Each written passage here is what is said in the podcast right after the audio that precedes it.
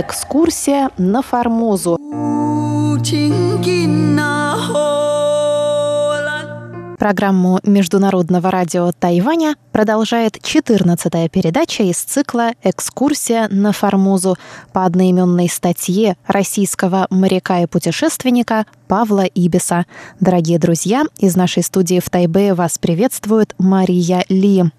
Я напоминаю, что Павел Ибис посетил Тайвань зимой 1875 года, а его статью в двух частях опубликовал журнал «Морской сборник» первый и второй номера за 1876 год. В прошлый раз Павел Ибис рассказывал о встрече с аборигенами Сабари, Туасук, Вангчут, Бакурут, Кускут, Кантанг и Леонгруан. Судя по всему, речь идет о различных племенах народности Амис, так как Бакурут и Сабари – это разные варианты названий Амис. В то же время ниже Ибис упоминает об обычае охоты за головами, которые славились главным образом аборигены Пайван.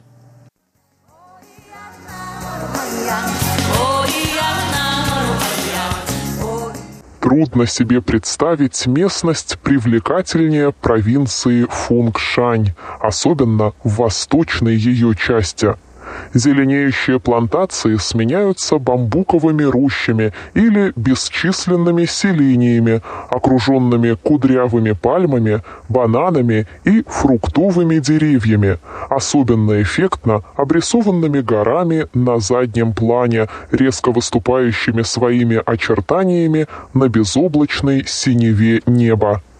Глаз с удовольствием останавливается на этих ясных, всегда разнообразных картинах, полных жизни, силы и спокойной гармонии. Равнина эта чрезвычайно плодородна. Сахар, рис, бананы и орека растут здесь великолепно, и бамбук поднимается до 60-70 фут, образуя роскошнейшие аллеи вокруг селений. Она заселена чрезвычайно густо. На западе – китайцами, на востоке – народом Пепо, Пепуан, малайского происхождения, принявшим китайскую цивилизацию и подданство.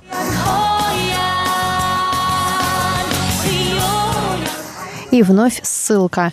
Пепуан – одно из названий племени Сирая, относящегося к группе равнинных племен Пинпу. Сирая проживают на прибрежных равнинах на юго-западе Тайваня, где сегодня расположен уезд Тайнань.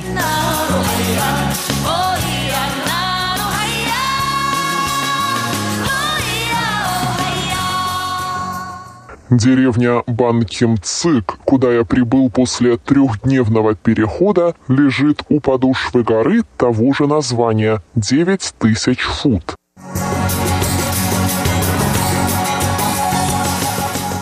Деревня Банкимцинг.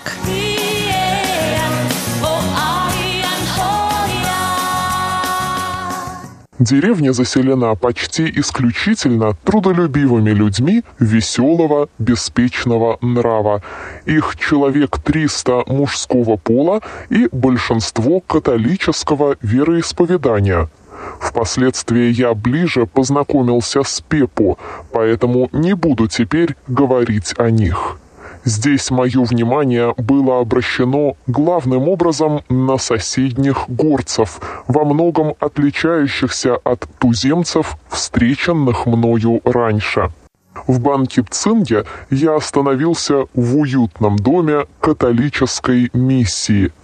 Патер Чин Чон, почтенный доминиканец, принявший меня с неподдельным радушием, был очень доволен видеть европейца – он живет уже 12 лет на Формозе. Милях в трех к востоку от Банкимцинга горы возвышаются круто из равнины и поднимаются прямо на несколько тысяч фут. Здесь живет племя Катсаусан, по-видимому, крепкое и многочисленное. Катсаусан – одно из названий народности Амис. Горцы эти, решительные враги китайцев, находятся с Пепуан в хороших отношениях и ведут с ними меновую торговлю. Поэтому мне нетрудно было найти нескольких молодых пепу, согласившихся проводить меня в их деревню и нести требуемое количество самшу и бетеля, самых лучших рекомендаций. Сам староста деревни позаботился обо всем, и я мог на следующее утро уже отправляться. Кули мои, разумеется, предпочли остаться внизу, зная, что Кацаусан имеют обычай украшать свои пики волосами из китайских коз. Переводчика я, однако, заставил идти с собою.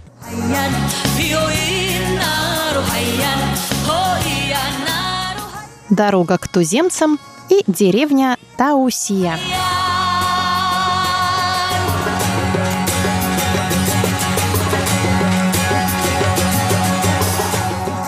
Единственный вход в горную область образован небольшой рекою, притоком Тангканга. Судя по широкому руслу, она должна быть значительна в продолжение дождливого сезона. Берега ее, поднимающиеся почти отвесно, покрыты дикою растительностью. Тропинка, ведущая в деревне Гурцев, идет сначала по руслу реки, затем поднимается в гору, как в земле Сапрек, не так круто, но гораздо выше, после чего она опять идет горизонтально. Кацаусан живут в нескольких деревнях. Первая из них, посещенная мною, лежит милях в десяти от Банкипцинга и называется китайцами Таусия, вторая – Лайсия. Деревня Таусия выстроена на крутом и обнаженном склоне горы на значительной высоте. Все дома сделаны исключительно из аспида. Стены, крыша, задвижные двери и ставни – все из этого камня. Дома упираются заднюю стороною в гору. Стена переднего фасада всего фута 4 вышиною, но крыша идет высоко, так что внутри просторно. Внутренность разделена перегородкой на маленькую переднюю и на, собственно, жилую комнату, где стоит и очаг. Кругом стены низкие лавки, покрытые туземными циновками. На них спят, сидят и едят. Другой мебели в доме нет. В посуде встречаются и китайские произведения. Перед каждым домом есть небольшой двор, в середине которого стоит кладовая, высокий соломенный шалаш, поддерживаемый сваями на высоте 4-5 фут от земли. Сваи эти закрыты сверху круглыми плитами аспида от крыс. Около домов огороды с бананами и орекою. Остальные деревни, говорят, совершенно такие же. Каждая имеет своего тауранга, над которыми властвует один главный, живущий в Лайсия. Он еще очень молодой и красивый человек. Пища и напитки – оружие, занятия, состояние культуры и степень развития этого народа напоминают сапрек, но наружностью, языком, характером и костюмом они значительно отличаются от них. Здесь заметен гораздо чище малайский, определеннее тагальский элемент.